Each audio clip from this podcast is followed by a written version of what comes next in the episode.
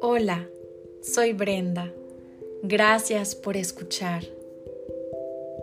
Hay tantas enseñanzas que uno puede aprender conforme avanza en la vida, que en ocasiones tengo la sensación de que el conocimiento es como un pozo sin fondo, nunca parece llenarse hasta el borde. Sin embargo, creo que no puedo compararlo con un pozo sin fondo, pues estaría afirmando que lo aprendido se pierde sin sabiduría adquirida. Mm, no.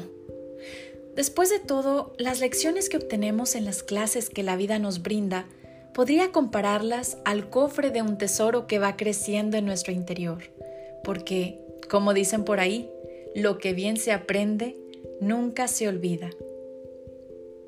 Y precisamente hoy quiero compartir contigo un cuento que tuve la oportunidad de leer.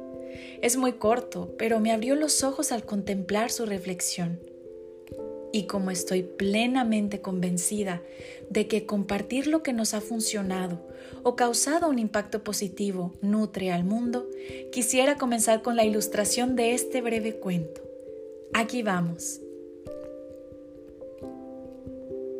Un profesor quería darle una enseñanza que animara a reflexionar a sus alumnos sobre la vida. De pie, frente a los jóvenes, sacó debajo de la mesa un gran frasco y lo colocó sobre la mesa. Luego sacó una docena de pelotas de golf y empezó a colocarlas una por una dentro del frasco. Cuando el frasco estuvo lleno hasta el tope y no podía colocar más pelotas, le preguntó a sus estudiantes, ¿Está lleno este frasco? Todos dijeron un sí rotundo. Entonces les preguntó, ¿están seguros? Y sacó debajo de la mesa un cubo con piedras pequeñas. Las echó dentro del frasco y las movió de manera que las piedras se fueran acomodando en el espacio vacío entre las pelotas de golf. Cuando terminó, volvió a preguntarle si el frasco estaba lleno. Esta vez el auditorio ya suponía lo que vendría, y uno de los asistentes dijo en voz alta, Probablemente no. Muy bien, contestó el expositor sacó debajo de la mesa un cubo lleno de arena y empezó a echarlo en el jarro.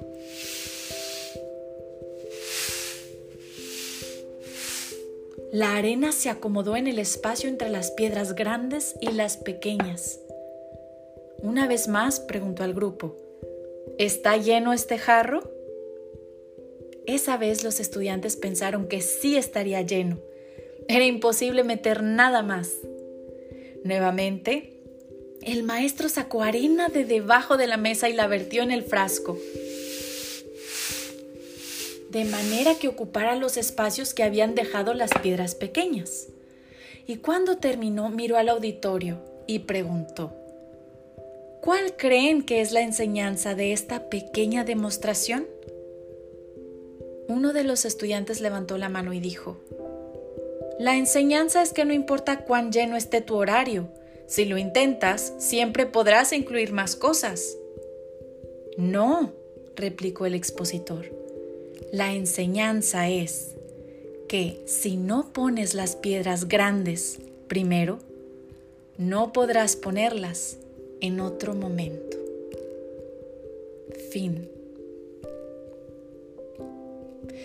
En numerosas ocasiones hemos escuchado que la piedra angular es esencial para mantener a una estructura firme y por largos años. Sin ella, todo se derrumbaría en algunas horas o días quizás. Pero, ¿realizamos lo mismo en nuestra lista de cosas por hacer diaria? Es decir, colocamos por delante aquello que realmente importa, como nosotros mismos, nuestro cuidado personal, tanto físico como mental, seguido por las personas que sinceramente desean estar en nuestras vidas? Ciertamente, al ser humano le gusta agradar a los demás, sobre todo a quienes considera sus seres queridos y a quienes preferiría impresionar. Sin embargo, ¿cuántos de ellos con el pasar del tiempo ya no forman parte de nuestro grupo cercano? De forma que miramos hacia atrás y con naturalidad sonreímos por haber sido ingenuos o haber considerado la situación de una forma tan superficial. Queríamos agradar y poníamos primero a quienes muchas veces no deberían tener ese lugar. Como suena aquel dicho, candil de la calle, oscuridad de la casa. Por ello, tengamos bien presente una lista de prioridades en nuestra vida, ya sea de cosas, situaciones o personas en nuestra vida como se representan en las pelotas de golf del cuento, ya que al perder el tiempo en aquello que no trascenderá, percibiremos con el tiempo de que hubiéramos hecho las cosas de una forma distinta, pero ya no es posible volver atrás.